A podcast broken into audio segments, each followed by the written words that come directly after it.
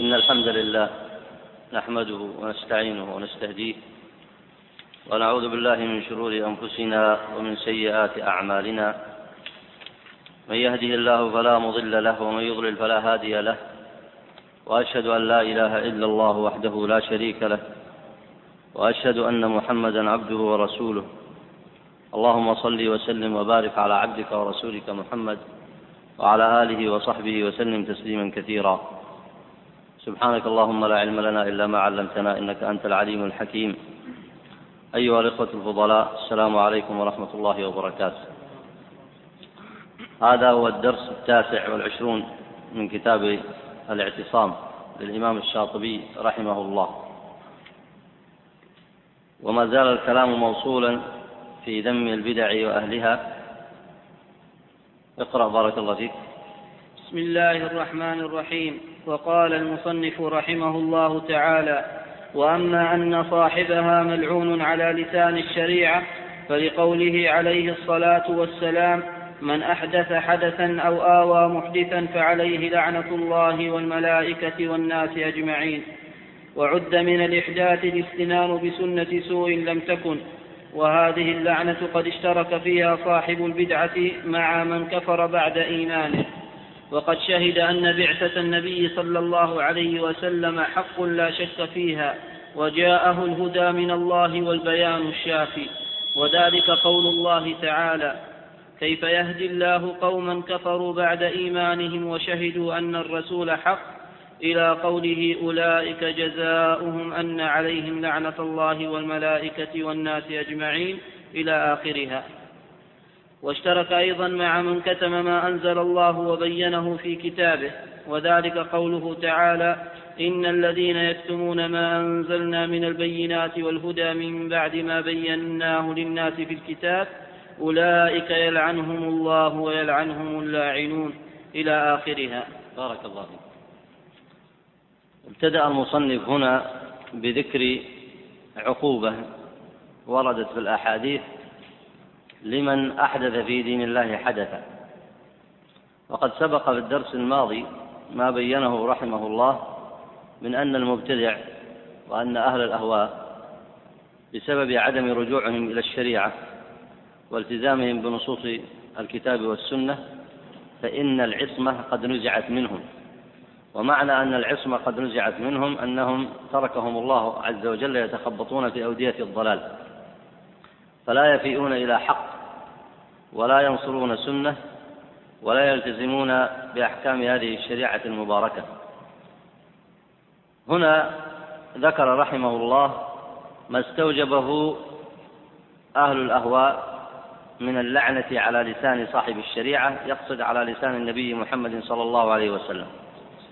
وذكر في ذلك الدليل الأول. والحديث رواه البخاري.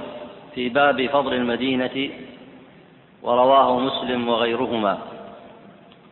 ذكره المصنف هنا قول النبي عليه الصلاة والسلام من أحدث حدثا أو آوى محدثا فعليه لعنة الله والملائكة والناس أجمعين. أعاذنا الله وإياكم من ذلك. قال هنا وعد من الإحداث الاستنان بسنة سوء لم تكن. فالإحداث هنا كما فسره السلف سيأتي تفسير الحسن البصري له وغيره. الإحداث هنا هو الإحداث بالابتداع في الدين. وهذا عام على أهل الإحداث سواء في أبواب الاعتقاد أو في مسائل الشريعة المعلومة إذ الإحداث فيها تغيير لمنهج الله. ولاحظوا هذه المعاني يرحمكم الله. لأن الوعيد هنا في الحديث شديد كما تلحظون. فلعنة الله هي الطرد من رحمته والعياذ بالله كما يأتي معكم في تفسير معنى اللعن. والأمر لم يقتصر على ذلك بل شدد الله عليهم العقوبة فالملائكة يلعنونهم والناس أجمعون. ذلك أن الإحداث تغيير لمنهج الله وتغيير لشريعة الله وإلباس للدين إلباس للحق بالباطل وتغيير للشريعة وإفساد لاعتقاد الناس فأدى ذلك إلى هذه العقوبة العظيمة. ثم إن المصنف رحمه الله هنا أتى بمعنى بديع واستنباط قوي. ذلك أن أهل الأهواء اتصفوا بوصفين أشار إليهما في هذه الآية. الوصف الأول أنهم عاينوا المنهج الإسلامي وعلموا أمر النبي عليه الصلاة والسلام وعلموا بعثته وعلموا أنه إنما جاء عليه الصلاة والسلام لينقذ البشرية من الضلالة إلى الهدى وأنه جاء بالحق الذي لا مرية فيه. أولما علموا ذلك ألم يكن ذلك كافيا في التزامهم بالحق واتباعهم للنبي عليه الصلاة والسلام وترك مخالفته؟ فلما لم يتركوا مخالفته واتبعوا أهواءهم فإنهم شابهوا الكفار في هذا الفعل. ولذلك ذكر المصنف هنا هذا الشبه. ثم ذكر وصفا آخر للمشابهة بينهم وبين الكفار فإن الكفار كتموا ما أنزل الله. ومن ذلك أنهم كتموا بعثة النبي عليه الصلاة والسلام كما صنع اليهود والنصارى. وكتموا كثيرا مما أنزله الله عليهم. وهؤلاء أهل الأهواء كتموا كثيرا من الحق الذي جاء به النبي عليه الصلاة والسلام. وعادوا بذلك طاعنين في الصحابة رضوان الله عليهم. مكذبين للنصوص الصريحة في الكتاب والسنة متبعين لأهوائهم. فشابهوا أهل الكفر في هذين الأمرين. ولذلك ساق المصنف قول الله تعالى كيف يهدي الله قوما كفروا بعد إيمانهم وشهدوا أن الرسول حق وهذا في شأن الكفار. ثم قال الله عز وجل أولئك جزاؤهم أن عليهم لعنة الله لعنة الله والملائكة والناس أجمعين. فلما شهدوا أن الرسول حق وأن هذا الذي جاءه جاء به من عند ربه عليه الصلاة والسلام هو كذلك ثم كفروا به فقد استحقوا اللعنة لعنة الله والملائكة والناس أجمعين. وهنا شبه في الصورة وشبه في العقوبة مع اختلاف في الحكم. فإن المبتدع وأهل الأهواء منتسبون إلى الإسلام وأهل الكفر كما هو معلوم استبقوا دينهم ولم ينتسبوا إلى الإسلام. ومن هنا فإن العقوبة الواردة في الحديث لاحظوا رحمكم الله قال من النبي عليه الصلاة والسلام من أحدث حدثا أو آوى محدثا فعليه لعنة الله والملائكة والناس أجمعين. هذه العقوبة ليست واردة في الآية في آية سورة آل عمران؟ واردة في الآية أم لا؟ أولئك جزاؤهم أن عليهم لعنة الله والملائكة والناس أجمعين. هل هناك فرق بين العقوبتين؟ ولذلك استنبط المؤلف السبب في ذلك وهي أنهم شهدوا أمر بعثة النبي عليه الصلاة والسلام. أي شهدوها أي علموها.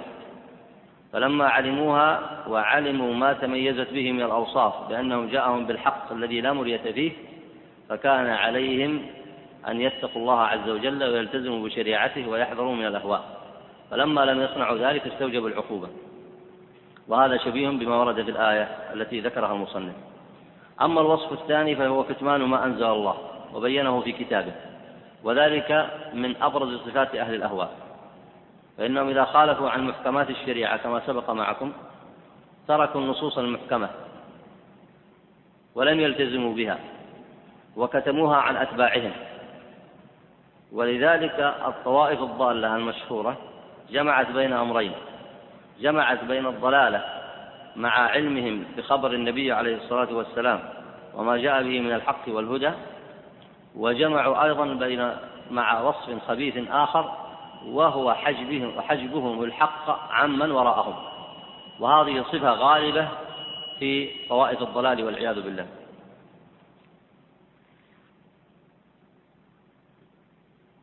ومعنى هذا أنهم يكتمون ما أنزل الله. لأن أئمة الضلال يعلمون الهدى وهذا أمر مستقرأ معلوم. يعلمون الهدى ويعلمون النصوص وقد يكونون لهم ميزة في جمع العلوم وغيرها لكنهم كتموا عن أتباعهم الحق المعلوم وتأولوا رد الحق المعلوم بما لا يقبل من التأويل وهو التأويل الفاسد والتأويل غير المقبول فردوه فضلوا وأضلوا ثم استعملوا في أتباعهم كتمان الحق لأن أتباعهم لو علموا الحق خرجوا من تحت أيديهم فيكتمونه عنهم. والمصنف بسط ذلك أيضا فيما يأتي. اقرأ بارك الله فيك. فتأملوا المعنى الذي اشترك المبتدع فيه مع هاتين الفرقتين وذلك مضادة الشارع فيما شرع لأن الله تعالى أنزل الكتاب وشرع الشرائع وبين الطريق للسالكين على غاية ما يمكن من البيان. فضادها الكافر بأن جحدها جحدا وضادها كاتمها بنفس الكتمان. لأن الشارع يبين ويظهر وهذا يكتم ويخفي.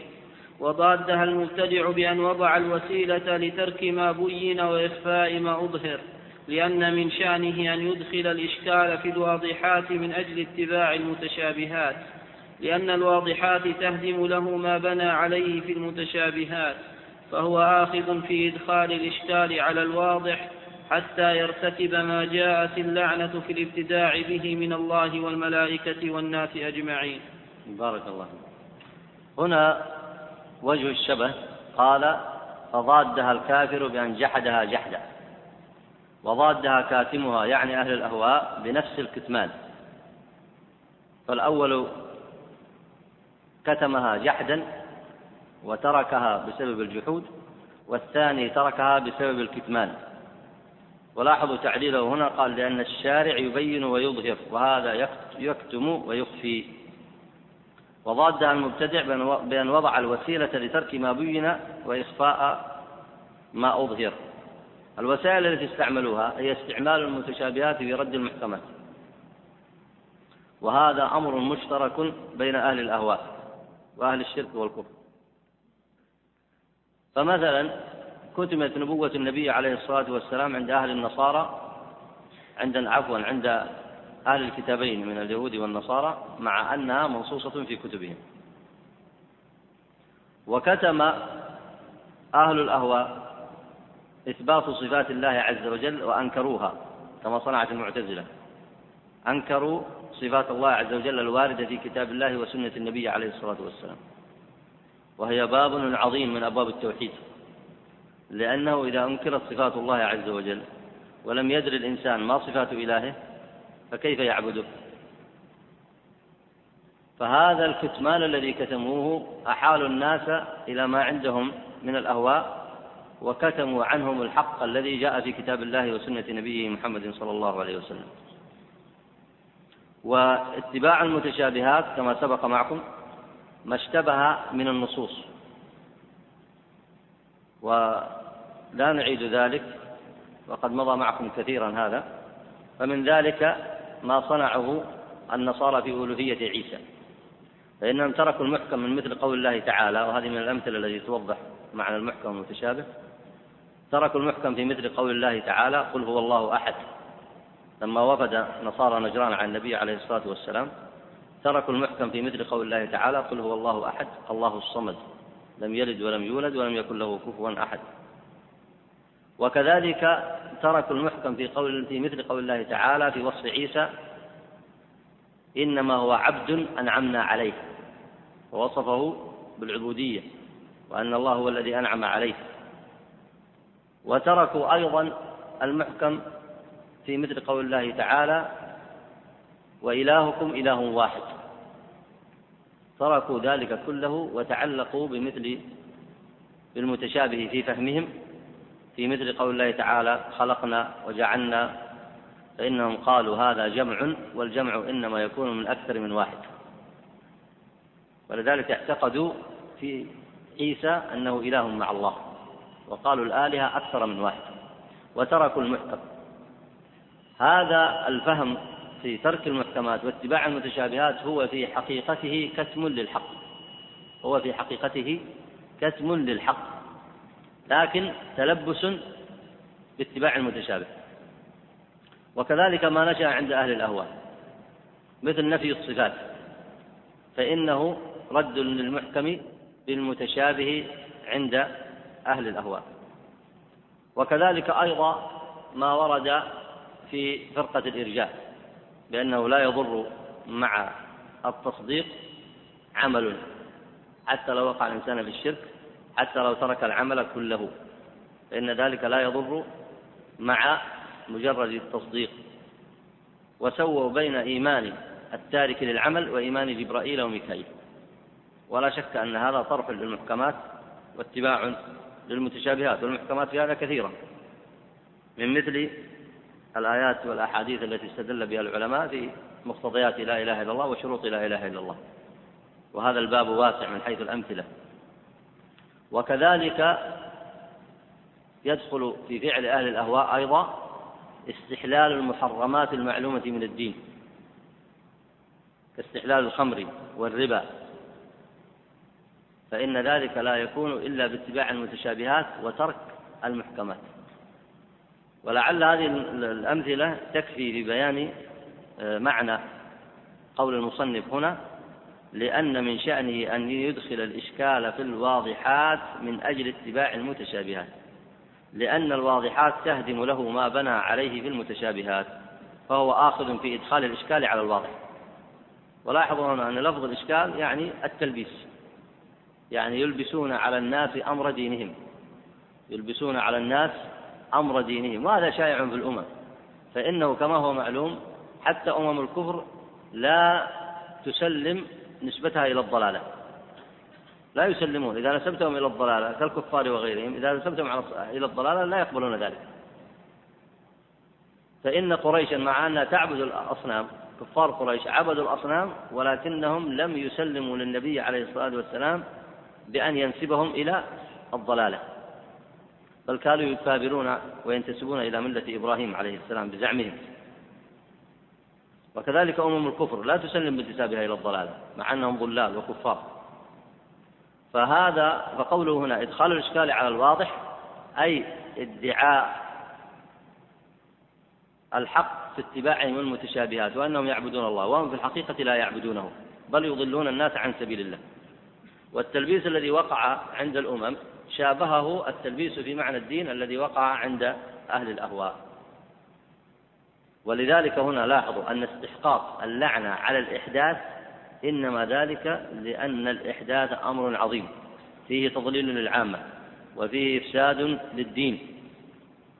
وما أفسد ما أفسدت أحوال المسلمين إلا بسبب التضليل والإحداث في الدين. فهو تغيير للشرع وتغيير الاعتقاد الصحيح وتلبيس على الناس دينهم. ولذلك ضرره كما تلاحظون ضرره عظيم. وأثره جسيم ويتعدى إلى نفر من الخلق لا يحصون عددا بل هو سبب ضلالة الأمم سواء في الأمم آه، من أهل الكتابين وغيرهم أو في هذه الأمة. ولذلك استحق العقوبة التي ذكرها النبي عليه الصلاة والسلام في الحديث. والمصنف هنا أشار إلى هذا المعنى بجلاء أي نعم. طيب. اقرأ بارك الله فيك. قال أبو مصعب صاحب مالك قدم علينا ابن مهدي يعني المدينة فصلى ووضع رداءه بين يدي الصف فلما سلم الإمام رمقه الناس بأبصارهم ورمقوا مالكا وكان قد صلى خلف الإمام فلما سلم قال من ها هنا من الحرس؟ فجاءه نفسان فقال خذا صاحب هذا الثوب فاحبساه فحبس. فقيل له إنه ابن مهدي فوجه إليه وقال له أما خفت الله واتقيته أن وضعت ثوبك بين يديك في الصف وشغلت المصلين بالنظر إليه وأحدثت في مسجدنا شيئا ما كنا نعرفه وقد قال النبي صلى الله عليه وسلم من أحدث في مسجدنا حدثا فعليه لعنة الله والملائكة والناس أجمعين فبكى ابن مهدي وآلى على نفسه ألا يفعل ذلك أبدا في مسجد النبي صلى الله عليه وسلم ولا في غيره. وهذا غاية في التوقي والتحفظ في ترك إحداث ما لم يكن خوفا من تلك اللعنة فما ظنك بما سوى وضع الثوب. وتقدم حديث الطحاوي ستة ألعنهم لعنهم الله فذكر فيهم التارك لسنته عليه الصلاة والسلام أخذا بالبدعة. بارك الله فيك. أبو مصعب هنا هو أحمد بن أبي بكر. روى عن مالك في الموطأ وتولى قضاء المدينة وكان فقيها توفي سنة 222 هجرية. والقصة التي ذكرها هنا مشتهرة. ذكرها الشاطبي وغيره. وابن مهدي هو آه، عبد الرحمن كما ذكر هنا وهو من العلماء قال قدم علينا ابن مهدي يعني المدينة. فصلى ووضع رداءه بين يدي الصف. فلما سلم الإمام رمقه الناس بأبصارهم ورمقوا مالكا. أما أنهم رمقوه بأبصارهم لأنه شيئا لم يكن في عهدهم يعني كأنه أشغلهم بأمر لم يكن في عهدهم فنظروا فيه ورمقوه بأبصارهم. وأما أنهم رمقوا مالك ينظرون ماذا يصنع مالك إمام أهل المدينة. ومالك رحمه الله هنا نظر ودعا الحرس الذين في المسجد فجاءه نفسان أي رجلان فقال خذا صاحب هذا الثوب فاحبسه. فحبس فقيل له إنه ابن مهدي ومنزلته في العلم معروفة. فوجه إليه وقال له أما خفت الله واتقيته؟ أن وضعت ثوبك بين يديك في الصف وشغلت المصلين بالنظر إليه. ووجه الشاهد هنا قوله وأحدثت في مسجدنا شيئا ما كنا نعرفه. فلاحظوا هنا أن الإحداث في أي شيء؟ في وضع الثوب بين يدي المصلي في مسجد النبي عليه الصلاة والسلام ولم يكن ذلك معروفا في عهده عليه الصلاة والسلام ولا في عهد أصحابه. رضوان الله عليهم أجمعين. وذكر الحديث الذي ذكره المصنف في أول الباب. وزاد هنا من أحدث في مسجدنا. وهذه الزيادة ليست في البخاري ولا في مسلم. وذكر المحقق هنا أنه لم يقف عليها. فهنا الحديث عام في الإحداث. واستدلال مالك عالم أهل المدينة وتعرفون من منزلة مالك في العلم فإنه العالم الذي كانت تضرب له أكباد الإبل. فنظر في الحديث من أحدث فيها حدثا ولفظ الإحداث عام فأدخل فيه هذا الأمر. ماذا تتصورون من فعل ابن مهدي؟ وذلك لما في الناس من تقوى ودين. كان يمكن أن يخرج هذه الصورة من الإحداث فيقول هذا ليس من الإحداث. وأنما الإحداث متعلق بالبدع الكبار والأهواء. كأهواء الخوارج والمعتزلة والروافض وغيرهم ممن نشأ في تلك الفترة. لكن لشدة تقواهم ولشدة حذرهم وهذا الفائدة من مثل هذه البحوث. لأن كثيرا من الناس قد يتصور أن هذا البحوث أن هذه البحوث وأن مثل هذه الأحاديث وما تضمنت من المعاني لا تعنيه. فلاحظوا أن ابن مهدي ممكن أن يقول لمالك أن يقول إن هذا لا يدخل في صور الإحداث ولكن لكثرة أو لقوة ما فيهم من التقوى ولكثرة اهتمامهم بالعلم وخوفهم من الله عز وجل فإنه اعتبر أن هذه الصورة تدخل في الإحداث. وعلى هذا تخوف من الوعيد الذي ترتب في الحديث وهو اللعنة والعياذ بالله. فماذا صنع؟ مم. بكى. قال فبكى ابن مهدي. وآل على نفسه أي شدد عليها وأخذ على نفسه ألا يفعل ذلك أبدا. في مسجد النبي صلى الله عليه وسلم ولا في غيره.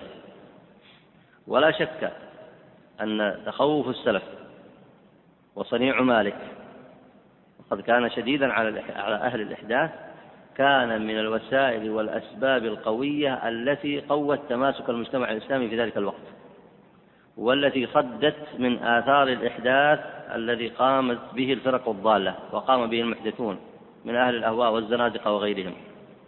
لكن لما ضعف هذا المنهج استشرى الإحداث وكثر. فلما كثر كما قالت العرب طم الوادي على القرى فانتشر وكثر في الناس حتى كبر عليه الصغير وهرم عليه الكبير والعياذ بالله. فهذا الأمر قد يتأمله بعض طلاب العلم يتأمله بعض السامعين فيرون أنه آه، فيه تشديد لكن الحقيقة أنه كان من طبيعة السلف رضوان الله عليهم وهذا فعل مالك رضي الله عنه كان من شأنهم هو المحافظة على منهج هذه الأمة ألا يتغير. فإن دخول الإحداث في الأمر الصغير هو باب لدخول الإحداث في الأمر الكبير. وهذا الذي وقع فعلا حتى مع تجديد السلف في ذلك حتى مع محافظتهم هذه المحافظة العظيمة. لكنهم فازوا وأفلحوا رحمهم الله لأنهم أدوا ما عليهم. وأما الذين أحدثوا فالعهدة عليهم فقد أضلوا وأضلوا والعياذ بالله. أما مسألة اللعن فلا بأس أن نعرض عليكم فيها شيئا مختصرا. وهي بحث طويل عند العلماء. طبعا حديث الطحاوي هذا مر معكم. آه، ستة ألعنهم. والحديث رواه الترمذي أيضا. وقال الذهبي عنه أنه ضعيف. قال عنه أنه منكر. وضعفه الترمذي أيضا والألباني. لكن العمدة في هذا الباب لو سئل أحدكم ما هو ما هو النص العمدة في هذا الباب؟ كيف يجيب؟ ما الجواب؟ الحديث الذي في البخاري ومسلم وهو الذي ذكره المصنف ابتداء. تأملوا من أحدث حدثا أو آوى محدثا والإحداث لفظ عام يدخل فيه إحداث أهل الأهواء.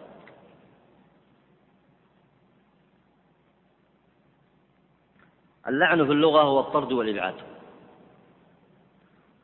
قال في القاموس لعنه طرده وأبعده فهو لعين وملعون. واللعن من الله هو الطرد والإبعاد من رحمته. إن إن الله لعن الكافرين وأعد لهم سعيرا. لأنهم إذا ماتوا على الكفر طردهم الله من رحمته وأعد لهم العذاب الأبدي. واللعن من الخلق هو السب والدعاء. اللعن من الخلق السب والدعاء. يسب الرجل الرجل باللعن أو بغيره وفيه أيضا معنى الدعاء لأنه يدعو عليه بأن يعاقبه الله عز وجل فيطرده من رحمته. ما هي موجبات اللعن كما ورد في النصوص الشرعية؟ نص العلماء على أن موجبات اللعن ثلاثة. وممن نص على ذلك الغزالي آه، رحمه الله في الإحياء وغيره من أهل العلم وهي الكفر والفسق والبدعة. هذه موجبات اللعن.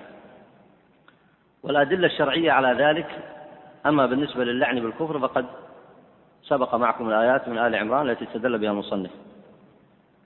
أما اللعن بالفسق فيدل عليه أحاديث كثيرة منها قول النبي عليه الصلاة والسلام لعن الله السارق يسرق البيضة فتقطع يده. ويسرق الحبل فتقطع يده. الحديث رواه البخاري. وقوله عليه الصلاة والسلام لعن الله الخمر ولعن شاربها وسارقها وعاصرها إلى آخر الحديث. وحاملها والمحمولة إليه. وقول النبي عليه الصلاة والسلام أيضا كما في رواية مسلم لعن الله من لعن والديه. ولعن الله من ذبح لغير الله. ولعن الله من آوى محدثا. وهذا مثله ما ورد في حديث الباب عند المصنف. ولعن الله من آوى محدثا. ولعن الله من غير منار الأرض.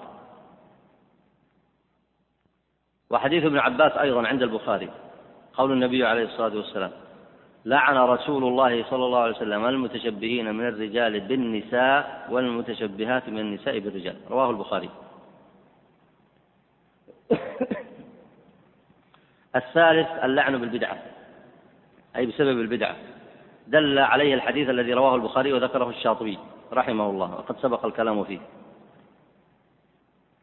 وتفسير الحدث والإحداث قد سئل عنه الحسن البصري. رحمه الله. فقال الإحداث أو قال تفسيرا لما ورد في الحديث قال أصحاب الفتن كلهم محدثون وأهل الأهواء كلهم محدثون. وأصل الفتن في القرآن هي الابتلاء أصل الفتنة الابتلاء والاختبار هذا من حيث معنى اللغوي. لكنها تطلق بإطلاقات. أوضحها وأبرزها في القرآن الشرك والفتنة أشد من القتل. فليحذر الذين يخالفون عن أمره أن تصيبهم فتنة أو يصيبهم عذاب أليم. قال ابن كثير في التفسير وغيره الفتنة الأهواء والبدع والكفر والشرك. يخشى على الرجل والعياذ بالله إن خالف عن أمر النبي عليه الصلاة والسلام أن تصيبه فتنة. أو يصيبه عذاب أليم أي في الآخرة أو تصيبه فتنة أي تصيبه الأهواء والبدع والشرك والعياذ بالله. وهذا الذي جعل ابن مهدي يبكي ذلك البكاء من ذلك الإحداث الذي كما ذكر الشاطبي آه، وضع الثوب بين يدي الصف. وسبق معكم إن كنتم آه، وسبق معكم آه، ولعلكم تذكرون هذا كلام ابن وضاح.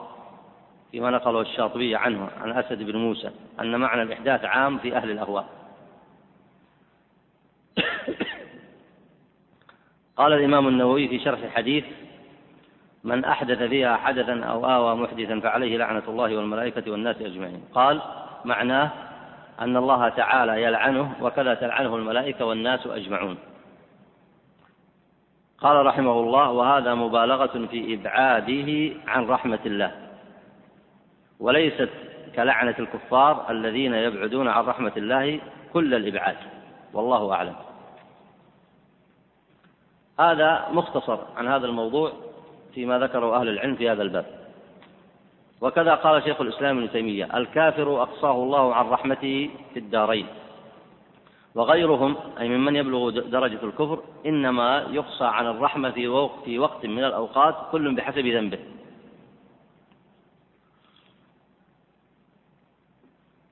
وعلى هذا فاللعن على ثلاث مراتب. لعن بالوصف الأعم هذا ينبغي أن يتنبه له طلاب العلم. لعن بالوصف الأعم كأن تقول لعنة الله على الكافرين والمبتدعين والفاسقين. ولعن بالوصف الأخص كأن تقول لعنة الله على اليهود والنصارى والمجوس والقدرية والخوارج.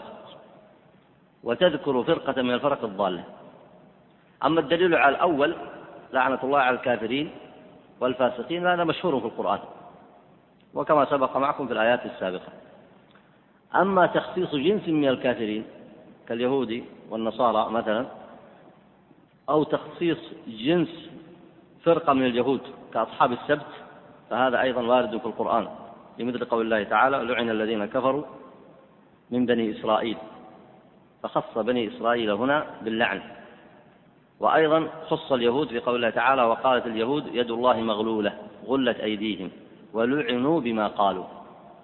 وفي الآية الأخرى كما لعنا أصحاب السبت وأصحاب السبت إنما هم طائفة من اليهود. هذا معنى الأخص. فالأول لعن بالوصف أي بالكفر والظلم والفسق والابتداع. وهذا معلوم. هذه من الأوصاف المتفق فيها بين العلماء. تلعن الوصف تقول لعن الله الذين كفروا. لعن الله الكافرين. لعن الله الظالمين. لعن الله الفاسقين. ثم قد تخص جنسا تخص طائفة منهم. كأن تقول لعن الله النصارى لعن الله اليهود. وقد تخص طائفة من اليهود كما ورد في القرآن كما ورد لعن أصحاب السبت. أما أقوال السلف في لعن أهل الأهواء فما نقله أهل العلم عن ابن عمر في لعن القدرية وقد مضى معكم. قد سبق معكم هذا. وهذا ثابت عنه رضي الله عنه. وأيضا ورد عن الصحابة عن عبد الله بن أبي أوفى وهو صحابي شهد الحديبية قال لعن الله الأزارقة. وكذا لعنه الخوارج. وسيأتي معكم كلام آه، عمرو بن عبيد وغيره فإن أهل الأهواء قد ظلموا هذه الأمة وحتى تعدوا على أصحاب النبي عليه الصلاة والسلام وذموهم وتنقصوهم. فلما لعنهم السلف كما ذكر عن عبد الله بن عمر عبد الله بن أبي أوفى وغيره كما سيأتي ومالك إنما قصدوا النكير عليهم فإنهم أفسدوا العامة وطعنوا في أصحاب النبي عليه الصلاة والسلام وأفسدوا عقائد الناس ولبسوا على الناس دينهم فاستحقوا هذه العقوبة. وعن سالم بن عبد الله والقاسم بن محمد وهما تابعيان مشهوران من من كبار علماء المدينة وهم من الفقهاء السبعة المشهورين. كان يلعنان القدرية. وعن يزيد بن هارون كان يلعن الجهمية ويقول هم زنادقة عليهم لعنة الله. وقال شيخ الإسلام اهتم كثير من الملوك والعلماء بأمر الإسلام وجهاد أعدائه حتى صاروا يلعنون الرافضة والجهمية على المنابر. ولاحظوا هنا قوله وجهاد أعدائه لأن هذا اللعن سيأتي من مقاصده النكير على هؤلاء الذين أفسدوا دين الأمة. وسيأتي من مقاصده أيضا الدعاء عليهم بالهلاك وله مقاصد كثيرة. هذا بالنسبة لنعل الوصف. الآن كل هذا المذكور هنا لاحظوا. ينبغي أن يتنبه طالب العلم كل هذا المذكور سواء في الآيات السابقة أو في الأحاديث لعن الله السارق أو في كلام السلف المذكور هنا كله لعن للوصف للوصف ليس لمعين ليس لفلان ابن فلان ليس للسارق الفلاني وليس للمبتدع الفلاني إنما هو لعن لماذا؟ لوصف للوصف ولذلك قال لعن الله السارق وفي القرآن لعن الذين كفروا وصف الكفر وكلام السلف المذكور إنما هو لعن لوصف ماذا؟ لوصف البدع كالقدرية وغيرها. أما البحث الثالث في هذا الموضوع فهو لعن المعين. كان يقول فلان ابن فلان. كان تقول زيد مثلا أو فلان ابن فلان. هل يجوز لعنه أم لا؟ وهذا البحث يدخل فيه المعين الكافر. ويدخل فيه الفاسق ويدخل فيه المبتدع. لاحظتم هذا؟ بارك الله فيكم.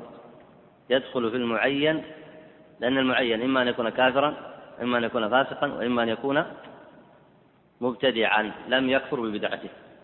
فهذه الثلاثة هو المقصود بهذا البحث وهو لعن المعين. كان يقال زيد بن زيد بن فلان أو فلان بن فلان. وهذه المسألة فيها خلاف بين أهل العلم على ثلاثة مذاهب. المذهب الأول الجواز. المذهب الثاني عدم الجواز. المذهب الثالث التفصيل بين المسلم والكافر. وهذه المسألة كما نص أهل العلم مسألة اجتهادية. مسألة اجتهادية ولذلك ساغ الخلاف فيها. لكن المسألة الأولى وهي اللعن بالوصف كلعن الكفر وصف الكفر والكفار. والظالمين والفاسقين. هذا لم يختلف فيه السلف. لاحظوا هذا البحث. هذا لم يختلف فيه لأن النص النصوص القرآنية واضحة. لعن الكفار ولعن اليهود والنصارى. هذا اللعن الوارد لعن بالوصف وكذلك ما ورد في صريح الأحاديث. لعن الله السارق ولعن شارب الخمر ولعن آكل الربا. كل هذا ورد صريحا ولعن أهل الإحداث كما ورد في حديث البخاري ومسلم. هذا لعن بالوصف لم يختلف فيه أحد من أهل العلم. أما لعن المعين ففيه ثلاثة ثلاثة أقوال لأهل العلم. وهذا مما يدلكم على أن هذه المسألة من المسألة الثانية ولعن المعين من المسائل الاجتهادية التي يسوغ فيها آه، تفصيل الأدلة وبيان الراجح والمرجوح. لكن قبل الترجيح في هذا الأمر يمكن أن نشير إلى بعض المعاني العامة التي ينبغي لطالب العلم أن يتنبه لها. الأول أن لعن الوصف والجنس لا يستلزم لعن المعين. يعني كونك تلعن مثلا السارق لا يستلزم ضرورة أن تلعن الذي سرق بنفسه فلان بن فلان. وأبرز ما في هذا ما تعلمون من أن النبي صلى الله عليه وسلم كما ورد في الحديث السابق لعن شارب الخمر وأتي له برجل يشرب الخمر فلعنه أحد الصحابة فقال لا تلعنه. لاحظتم؟ ألم تعلم أنه يحب الله ورسوله؟ فلاحظوا هنا أن حديث النبي عليه الصلاة والسلام في اللعن لا يقتضي ولا يستلزم لعن المعين. ينبغي لطالب العلم أن يتنبه. فأنت تقول بموجب قول النبي عليه الصلاة والسلام لعن الله شارب الخمر. لكن إذا جاء بشارب الخمر وقيم عليه الحد لا يلعن. وتقول أيضا بموجب قول النبي عليه الصلاة والسلام لعن الله السارق. وتقول لعن الله أهل الإحداث. لكن المعين فيه الخلاف السابق المذكور عند أهل العلم. فيه الخلاف السابق الذي ذكرته لكم عند أهل العلم. فهؤلاء الذين اختلفوا في هذه المسألة لا يرون التلازم بين الأمرين. لا يرون التلازم بين لعن الوصف ولعن المعين. طبعا السبب في هذا أنه لا يلعن لم يلعن شارب الخمر. المعين كان يقال فلان بن فلان شرب الخمر فجيء به وأقيم عليه الحد لم يلعن لماذا؟ لأنه قد تكون هناك من الأسباب الشرعية التي ترفع عنه العقوبة مثل توبته توبته مثلا. مثل أن تكون له من الحسنات ما تمحو به سي... ما تمحى به سيئاته أو أن يغفر الله عز وجل له لسبب لأنه مسلم. فهنا لم يلعن ولا يجوز لعنه لهذا السبب المذكور. الأمر الثاني آه الذي ينبغي له أن آه ينبغي لطالب العلم أن يتنبه إليه لأنه قد يقرأ في كتب أهل العلم فيجد أقوالا منقولة عن السلف في لعن بعض المعينين باسمه. وأذكر لكم بعضا منها ثم أذكر لكم تفسيرها. ورد عن كثير من الأئمة من السلف لعن بعض المعينين المعينين المستوجبين المستوجبين للعن والعقوبة. وقد ورد ذلك في مثل ما نقل عن مالك بن أنس. لعن عمرو بن عبيد. سيأتي معكم ذكر عمرو بن عبيد وهو المؤسس الثاني لمذهب المعتزلة. وهو الذي يقول عن كثير من أهل العلم من السلف أنجاس أرجاس. ويقول عن بعض صحابة النبي عليه الصلاة والسلام لو شهدوا عندي على بقلة ما قبلت شهادتهم. ويقول عن سمرة عن سمرة كما سيأتي معكم عن سمرة يقول قبح الله سمرة. وسيأتي معكم. وقال المصنف هنا قبح الله عمرو بن عبيد. ونحن نؤمن على دعوة المصنف ونقول آمين. فهؤلاء تقبيحهم لأئمة الصحابة استوجب لأن بعض الناس قد لا يفسر لا يستطيع أن يفسر مثل قول مالك لعن الله عمرو بن عبيد وروى البخاري عن وكيع في لعن المريسي وهو من أئمة الضلال. وثبت عن يزيد بن هارون أنه قال لعن الله الجهم هؤلاء أناس معينين بأسمائهم. إذا قرأ طالب العلم مثل هذا فينبغي أن يتأمل أن هؤلاء من أئمة الضلال. فلا يمكن أن تقيس عليهم سائر المعينين من أتباعهم. لاحظوا هذا المعنى تأكدوا. لأنك أنت إذا جئت الآن فقلت إن لعن المعينين قد ورد فيه شيء عن السلف من الأئمة الكبار الفقهاء العالمين بالشريعة من أمثال مالك ووكيع وغيرهم فلا تظن أن هذا عام في سائر المعينين من أهل البدع. لأن الذي ورد إذا تتبعتم النصوص ومثل ما ذكرت لكم الذي ورد ورد في أئمة الضلال وذلك لشدة نكايتهم بالإسلام لشدة نكايتهم بتلبيس الدين والطعن في الدين حتى وإن زعموا أنهم يتأولون ذلك تأولهم غير مقبول. الذي يرد النصوص المحكمة تأوله غير مقبول والذي يضلل العامة ويفسد دين العامة تأوله غير مقبول والذي يطرح الشريعة تأوله غير مقبول. فلاحظوا هؤلاء لهم نكاية في الحقيقة لهم نكاية. في الإسلام وأفسدوا دين العامة وأضلوا الناس. ولذلك ذكر أمثال مالك ووكيع ويزيد بن هارون وغيرهم وإنما هذا على سبيل المثال ذكروا لعن أناس خاصين بأسمائهم. لكن إذا تتبعت هذه النصوص والله أعلم تجدها في أئمة الضلال والبدع المشهورين بنكايتهم في اعتقاد الأمة وفي عقيدتها. أما الثالث الذي ينبغي أن يتنبه له أيضا طلاب العلم أن أنه أيضا قد ثبت عن كثير من الأئمة عدم لعن أئمة الجور الجور كالحجاج ويزيد وغيره. وإن كان بعض بعض السلف لعنوهم لكن الصحيح أن كثيرا من السلف أو أن أكثر علماء السلف لم لم يلعنونهم لم يلعنوهم لأن هناك فرق بين هؤلاء وبين أئمة آه، البدع المشهورين. ويظهر من هذا تفاوت حكم اللعن من حيث الجواز وعدمه. ومن حيث كونه مباح أو مكروه بحسب مرتبة الذنب. بحسب مرتبة الذنب. من مقاصد اللعن. الوارد في الآيات والأحاديث والذي ورد على لسان كثير من أئمة السلف سواء في لعن الوصف أو في لعن المعينين أيضا.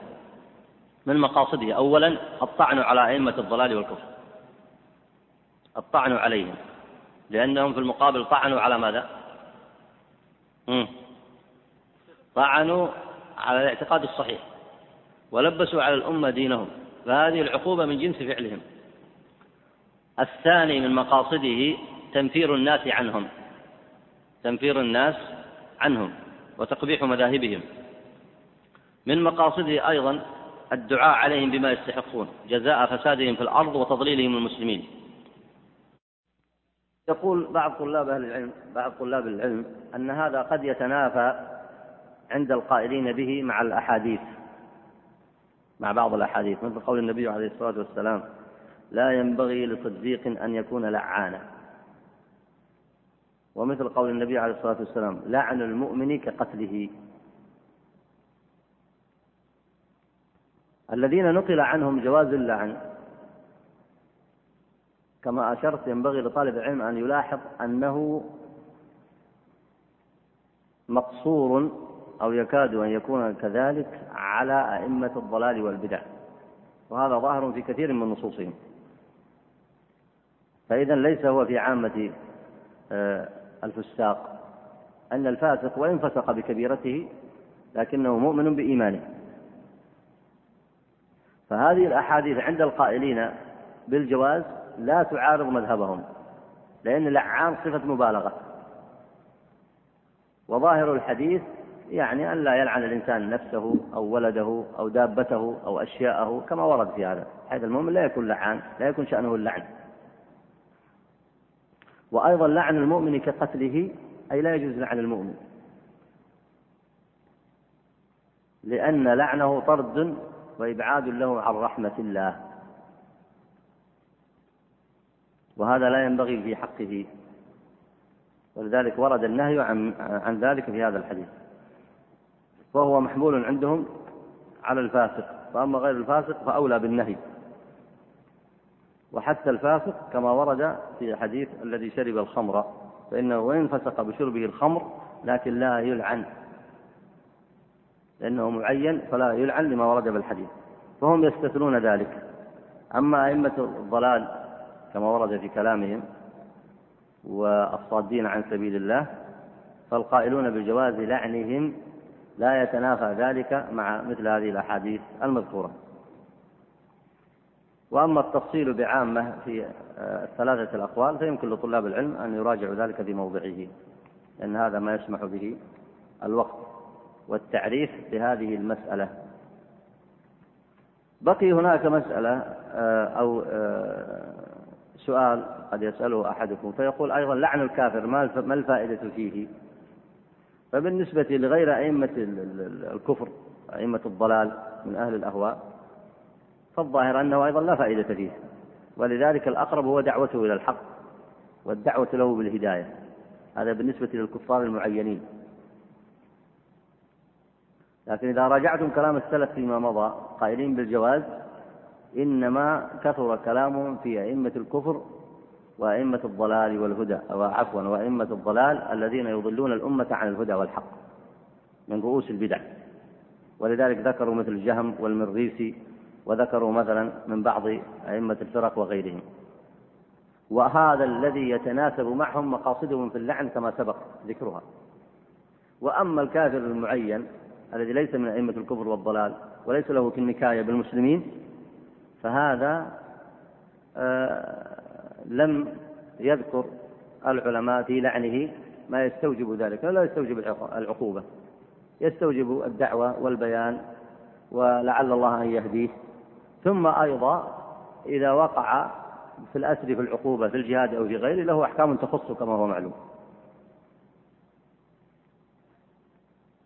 ولا يرد أيضا على القائلين بالجواز أن آه، حتى أئمة الضلال والهدى يظن لهم الهداية. فهذا في الغالب كما هو معلوم والعياذ بالله لم تعرف الأمة منهم إلا الشر. فالأئمة الذين لهم من أهل الكفر والضلال ورؤوس البدع الذين لهم نكاية في الإسلام إنما قصد كثير من السلف لعنهم لأنهم علموا أنهم والعياذ بالله من رؤوس الضلال الذين كبرت نكايتهم في الإسلام ولذلك ربطوا ذلك بالمقاصد التي ذكرت في مقاصد اللعن. طيب هذا والله أعلم. اقرأ بارك الله فيك. وأما أنه يزداد من الله بعدا فلما روي عن الحسن أنه قال صاحب البدعة ما يزداد من الله اجتهادا وصياما وصلاة إلا ازداد من الله بعدا. وعن أيوب السختياني قال ما ازداد صاحب بدعة اجتهادا إلا ازداد من الله بعدا. ويصحح هذا النقل ما أشار إليه الحديث الصحيح في قوله عليه الصلاة والسلام في الخوارج يخرج من ضئضئ هذا قوم تحقرون صلاتكم مع صلاتهم وصيامكم مع صيامهم إلى أن قال يمرقون من الدين كما يمرق السهم من الرمية. فبين أولا اجتهادهم ثم بين آخرا بعدهم من الله تعالى. بارك الله الحديث هذا رواه البخاري ومسلم. المصنف هنا أدخل حديثا في حديث. وهذا سبق الكلام عليه. هذا سبق الكلام عليه. لكن السؤال الذي آه، نذكره هنا طبعا قوله هنا قول النبي صلى الله عليه وسلم يخرج من ضئضئ هذا أي من أصله. وهو الرجل الذي اعترض على عدل النبي عليه الصلاة والسلام والاعتراض على عدل النبي صلى الله عليه وسلم كالاعتراض على الشرع. ولذلك هذا اعترض على عدله ومن خرج من أصله أي من ذريته اعترض والعياذ بالله على على شرعه. قال المصنف فبين أولا اجتهادهم ثم بين آخرا بعدهم. من يستنبط هذا من الحديث؟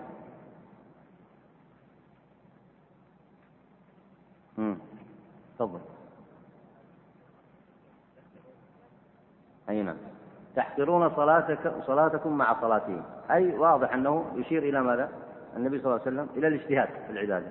طيب وبعدين؟ أي يمرقون من الدين كما يمرق السهم من الرمية هذا بعدهم عن الدين بعد ذلك. أي نعم هذا وجه الاستدلال. اقرأ بارك الله فيك.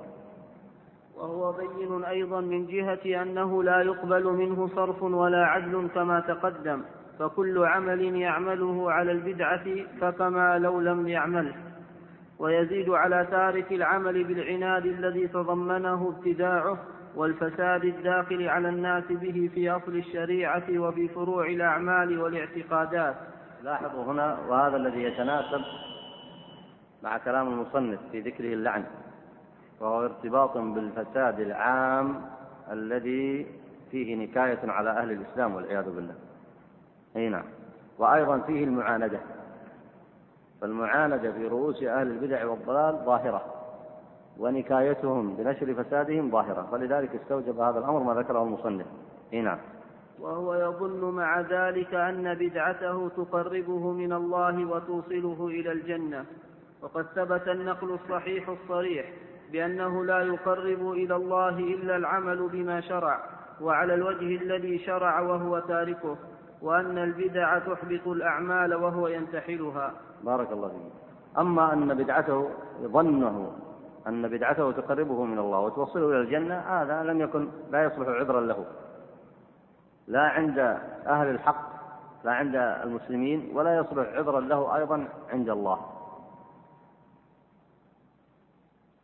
وأعظم دليل يستدل به فإن اليهود كما تعلمون يظنون أنهم بترك اتباعهم للنبي عليه الصلاة والسلام وإفسادهم في الأرض.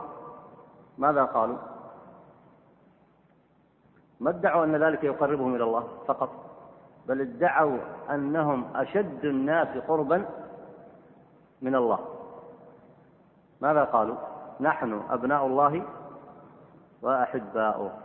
أبناء الله وأحباؤه أو أحباء الله ليس لله أبناء. أحباء الله يكونون من المقربين إليه أو لا؟ ومن أشد المقربين إليه. ادعاء اليهود أنهم أحباء الله أي هم المقربون إليه لم يكن ذلك عذرا لهم فيما صنعوه من الكفر وإضلال الناس عن الحق والهدى. أي نعم. اقرأ بارك الله فيك.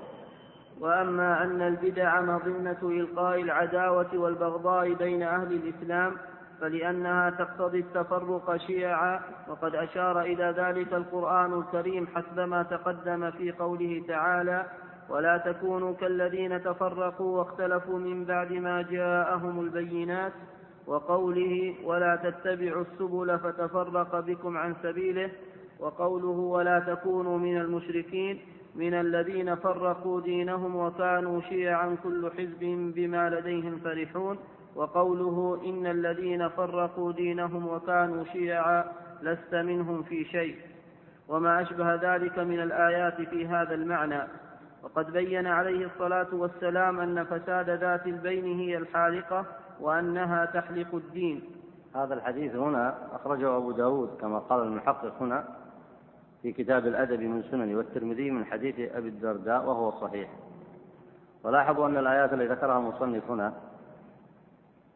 تنبه إلى موجب ما استحقه الكفار من اللعن وكذلك المشركون. ولذلك من فوائد اللعن كما سبق التنفير من شأنهم. ولو نفر المسلمون من عقائد الكفار وهديهم ومناهجهم لما وقعوا فيما وقعوا فيه. وكذلك لو نفر أهل الإسلام من عقائد أهل البدع والأهواء لما وقعوا فيما وقعوا فيه. ولذلك النهي الصريح هنا ولا تكونوا من المشركين من الذين فرقوا دينهم وكانوا شيعا والتفرق في أديانهم سببه التفرق في مناهجهم وأفكارهم وشرائعهم. وإن كانت في أصلها تعود إلى الشرك والضلالة. ولذلك لا يرفع التفرق عن المسلمين إلا اعتصامهم بحبل الله الذي كما ورد في الدرس الماضي في تفسيره حبل الله هو الإسلام وحبل الله هو القرآن. فإذا اجتمعوا عليه على ما كان عليه النبي عليه الصلاة والسلام زال التفرق المذموم. أي نعم. اقرأ بارك الله فيك. وجميع هذه الشواهد تدل على وقوع الافتراق والعداوة عند وقوع الابتداء وأول شاهد عليه في الواقع قصة الخوارج إذ عادوا, إذ عادوا أهل الإسلام حتى صاروا يقتلونهم ويدعون, ويدعون الكفار. ويدعون. ويدعون الكفار كما أخبر عنه الحديث الصحيح. ثم يليهم كل من كان له صولة منهم بقرب الملوك فإنهم تناولوا أهل السنة بكل نكال وعذاب وقتل أيضا وحسب ما بينه جميع أهل الأخبار. هذا سيأتي معكم عند المصنف ذكر بعض الأمثلة. فإن أهل الأهواء لما غلبوا على المأمون مأمون آه، أحد خلفاء بني العباس ثم انتحل مذهبهم ووافق على طريقتهم فإنه عاد على أهل السنة بالنكال والعقوبة وشرد بهم وآذاهم لكنهم صبروا حتى نصرهم الله. وعاد الأمر لهم فتمكنوا ونشروا دين الله عز وجل. فكأنه يشير هنا إلى أن تلك المناهج البدعية والأفكار الضالة ومشابهة أهل أهل الكفر في أفكارهم وضلالتهم. وأنتم تعرفون أن سواء هذا فيما هو ظاهر عند الناس في المذاهب الفكرية المعاصرة العلمانية والشيوعية والاشتراكية وغيرها. وقد يظن الناس أن هذا مقصورا على مثل ذلك. كلا حتى آراء المعتزلة في كثير منها هي مأخوذة عن الترجمة التي ترجمها المأموم. فإن المأموم لما ترجم كتب الفلاسفة وكتب النصارى أدخل على الناس في فكرهم وعقائدهم ما لا يعرفون. فاختلط بالإسلام الذي أنزله الله على النبي عليه الصلاة والسلام فاعتقده المعتزلة وظنوه دينا واتبعهم عليه كثير من الخلق ثم انتحل المأموم مذهبهم وحمل أهل السنة على باطله وفساده ومخالفته في العقيدة فوقع فيما وقع فيه. المصنف يشير هنا إلى أن هذا التفرق بسبب تلك المناهج المنحرفة وأصلها وأكثرها إنما كان بسبب التأثر بمناهج الكفار. وهذا مستقرأ عند كثير من العلماء المحققين كشيخ الإسلام ابن تيمية وغيره. ولا يستثنون إلا مذهبين وسيأتي معكم آه، تفصيلا في ذلك بحسب ما ييسره الله. استثنوا في ذلك مذهبين. مذهب المرجئة ومذهب الخوارج فإنها نشأت في حقيقتها من عند أصحاب أنفسهم. يعني إن صح التعبير هو فكر نشأ عند أصحابه من عند أنفسهم بسبب ضلالاتهم وبسبب جهلهم من مقاصد الشريعة. لكن مثل فكر الاعتزال وغيره والتشيع وغيره هذه له أصول نشأت من عند الأمم الأخرى. فإذا وقعت هذه فإن هؤلاء قد يكون لهم صولة فيقومون على أهل السنة بالنكال والعذاب والقتل والعياذ بالله. أي نعم.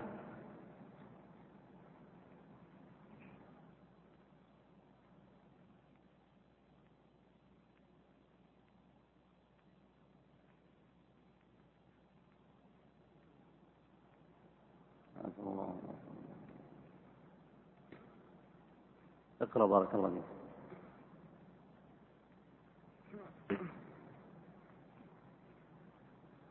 ثم ثم يليهم كل من ابتدع بدعة فإن من شأنهم أن يثبطوا الناس عن اتباع الشريعة ويذمونهم ويزعمون أنهم الأراجس الأنجاس المكبين على الدنيا ويضعون عليهم شواهد الآيات في ذم الدنيا وذم المكبين عليها.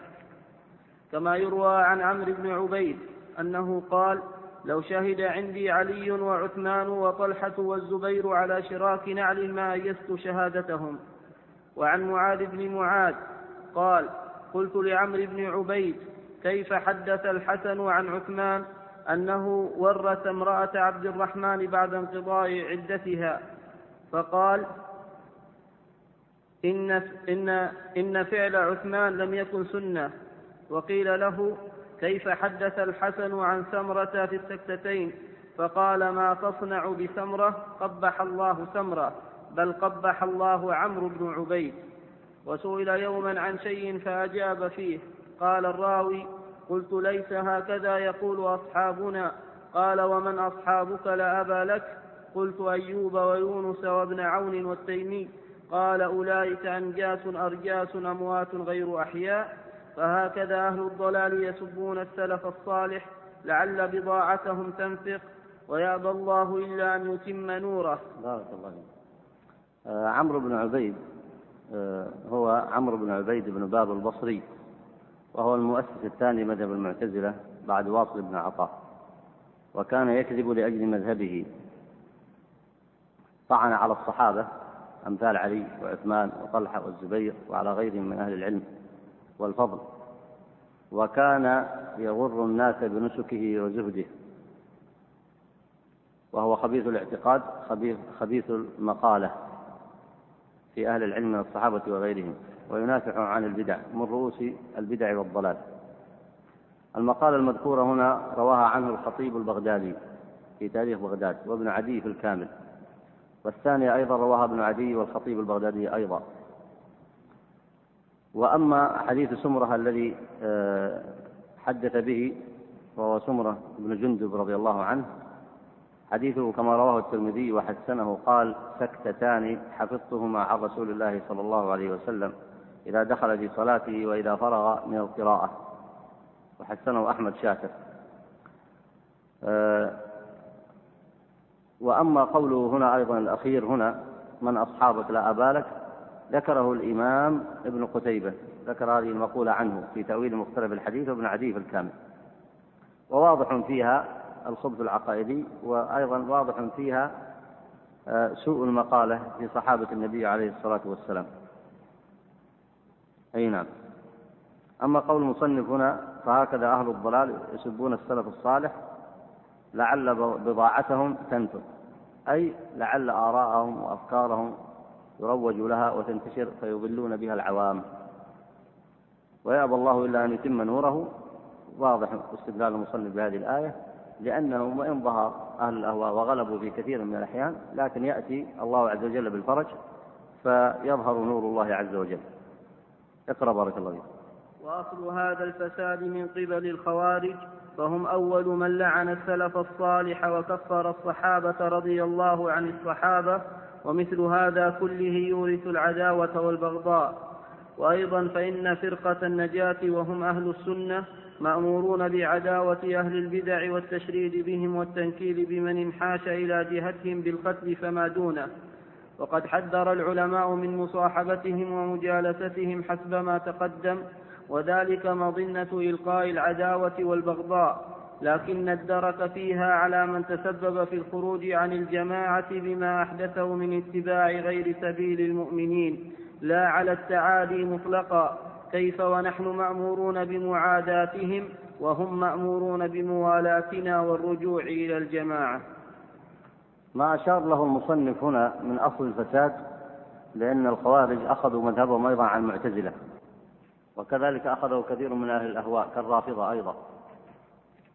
ولاحظوا هنا أنهم يعودون على الفهم الصحيح للإسلام الذي الذي كان في عهد النبي عليه الصلاة والسلام يعودون على هذا الفهم بالتشكيك ليشككوا الناس فيه. والبديل الذي يقدمونه للناس هو أهواؤهم. يعارضون أصول أهل السنة ويعارضون تطبيق الشريعة. ويعارضون معاني الإسلام المعلومة في إجماعات علماء المسلمين وفي تطبيق النبي عليه الصلاة والسلام لها. كل ذلك ليقدموا للناس إسلاما يسمونه الإسلام وهو في حقيقته الأهواء. ولذلك فعلهم من فعل جنس من جنس فعل الزنادقة.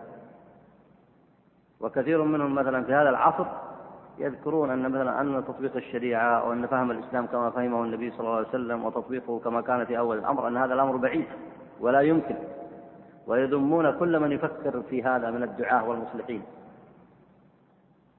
يذمون الدعاة والمصلحين الذين يدعون إلى تطبيق الإسلام كما كان النبي صلى الله عليه وسلم يصنع. ويظنون يشبهون على العوام بأنهم هؤلاء الذين يدعون إلى تطبيق الإسلام كما كان النبي صلى الله عليه وسلم يطبقه يريدون أن يرجعون إلى الوراء أي في الأمور المادية. وهذا خلط بين أمرين فإن المقصود بتطبيق الإسلام المحافظة على شرائعه والاعتقاد الصحيح. أما أن تبقى للناس أمورهم المادية المتطورة المعاصرة في مثل ركوب الطيارة والسيارة والمصانع وغيرها فهذا ما حرمه الدعاة وما قالوا إن هذا لا يصلح. لكن لاحظوا أن جنس الضلالة أن هذه الضلالات ترجع إلى جنس واحد. أهل الأهواء يطعنون فيما كان عليه السلف والصحابة رضوان الله عليهم. وكثير من الزنادقة في هذا العصر يطعنون في ما يدعو إليه الدعاة والمصلحون من تطبيق الإسلام تطبيقا صحيحا يقول هؤلاء يريدون يرجعون إلى ماذا؟ إلى أي شيء؟ إلى الوراء. والوراء منقصة عندهم أليس كذلك؟ فهم يتنقصون السلف ويسبونهم. فاجتمع هؤلاء وهؤلاء على تنقص ما كان من التطبيق الصحيح للإسلام. ولن يخرج هذه الأمة من حالها إلا التطبيق الصحيح للإسلام كما أنزله الله على نبينا محمد صلى الله عليه وسلم وكما عمل به الصحابة وكما كان في القرون المفضلة. أما أن تختلف أمور الناس من الناحية المادية من عصر إلى عصر فهذا ما ينكره عاقل ما ينكره عاقل ولا ينكره الدعاء. الدعاء لا ينكرون هذا والمصلحون لا ينكرون هذا. أن الناس قد تختلف أحوالهم من ناحية الأمور المادية بين المجتمع الصناعي والزراعي والرعوي لكن في كل ذلك لا بد أن يفهموا الإسلام على ما فهمه النبي عليه الصلاة والسلام. ولا بد أن يحكموا الشريعة كما حكمها النبي عليه الصلاة والسلام. فلو كانوا يوقرون السلف ويوقرون الصحابة ويخشون أو يتركون الإحداث في الدين للزموا ما كان عليه النبي عليه الصلاة والسلام وأصحابه. ولذلك فعلا المعركة الحقيقية بين أهل السنة وأهل الأهواء هي على هذه القضية على أي شيء يفهم الإسلام. وعلى أي شيء يطبق الإسلام؟ يطبق على الأهواء والبدع المحدثات والإحداث في الدين والتأثر بآراء الكفار وغيرهم من أهل الأهواء أو يطبق على ما كان يفهمه النبي عليه الصلاة والسلام وأصحابه. هذه القضية الأساسية التي هي موضع المعركة بين أهل السنة والاتباع وبين أهل الأهواء عموما. آه هذه المعركة لا شك أن لها تبعات لكن على من تكون العهدة وقد مضى معكم الكلام في الدرس الماضي تكون التبعة والعهدة على من؟ لأن واضح أن فيها تفرق وأن في فيها خصومة فالعهدة على من تكون؟ من يذكر الجواب؟ مم. العهدة على أهل الأهواء والمخالفين على الشريعة ولا على أهل السنة والاتباع؟ العهدة والمسؤولية نعم بارك الله فيكم على أهل على المخالفين للشريعة وعلى أهل الأهواء. وهذه الخصومة لا يمكن أحدا أن يخفيها لأنها خصومة مستمرة منذ أن جاء الإسلام. والحكمة فيها إقامة الحق وإقامة الحجة على الكافرين وأهل الأهواء. يمحق الله الكافرين وينصر دينه ويعلي كلمته. ومتى زالت آثار الخصومة وظن المسلمون أنهم والكفار سواء وأهل الأهواء سواء يصنع بهم كما يصنع في التاريخ الإسلامي كله وكما يصنع بهم كما هو معروف في هذا العصر فإنهم هم الذين يقتلون وهم الذين يشردون وهم الذين آه، تسبى ذراريهم وتنتهك حرماتهم. وهذا حديث مشهور معلوم في العالم وتؤخذ مقدساتهم. ولذلك الخصومة الحقيقية بين أهل الحق والباطل هي على هذه القضية الأساسية. أي نعم. هذا يقول آه وهو سؤال مهم. كيف يمكن أن نحمل لعن مالك ووكيع للمعين على أنه لعن لرؤوس الضلال ولعن النصراني المعين أو الكافر المعين ممنوع وليس بعد الكفر ضلال أو ذنب ولماذا لا نقول إن لعن مالك رحمه الله وكيع خلاف القول الراجح؟ الجواب على هذا السؤال أن آه، لعن رؤوس الضلال يختلف عن لعن المعين الكافر الذي ضرره على نفسه. الكافر قد يكون فلان ابن فلان مثلا يهوديا أو نصرانيا كافر ضلاله على نفسه ولم يتعدى ضرره على غيره. فالقياس الذي ذكره صاحب السؤال هنا قياس بين قياس مع الفارق. ورؤوس الضلال يفسدون الأمة بعقائدهم الضالة. وهذا الكافر المعين الذي اسمه فلان ابن فلان يمكن يعيش على الكفر ويموت وما حد درى عنه أليس كذلك؟ وقد يكون ضرره على نفسه فقط. فالقياس هنا بين الموضعين قياس مع الفارق. أي نعم. وأما أنني لم أقل أن أنه خلاف القول الراجح لأني إنما سقت لكم هذا المذهب وذكرت لكم أصحابه والأدلة عليه آه، لبيان وجهة نظرهم في ذلك. يقول هنا هل يجوز لعن والدعاء على الذين آه، يشتمون آه، الدعاة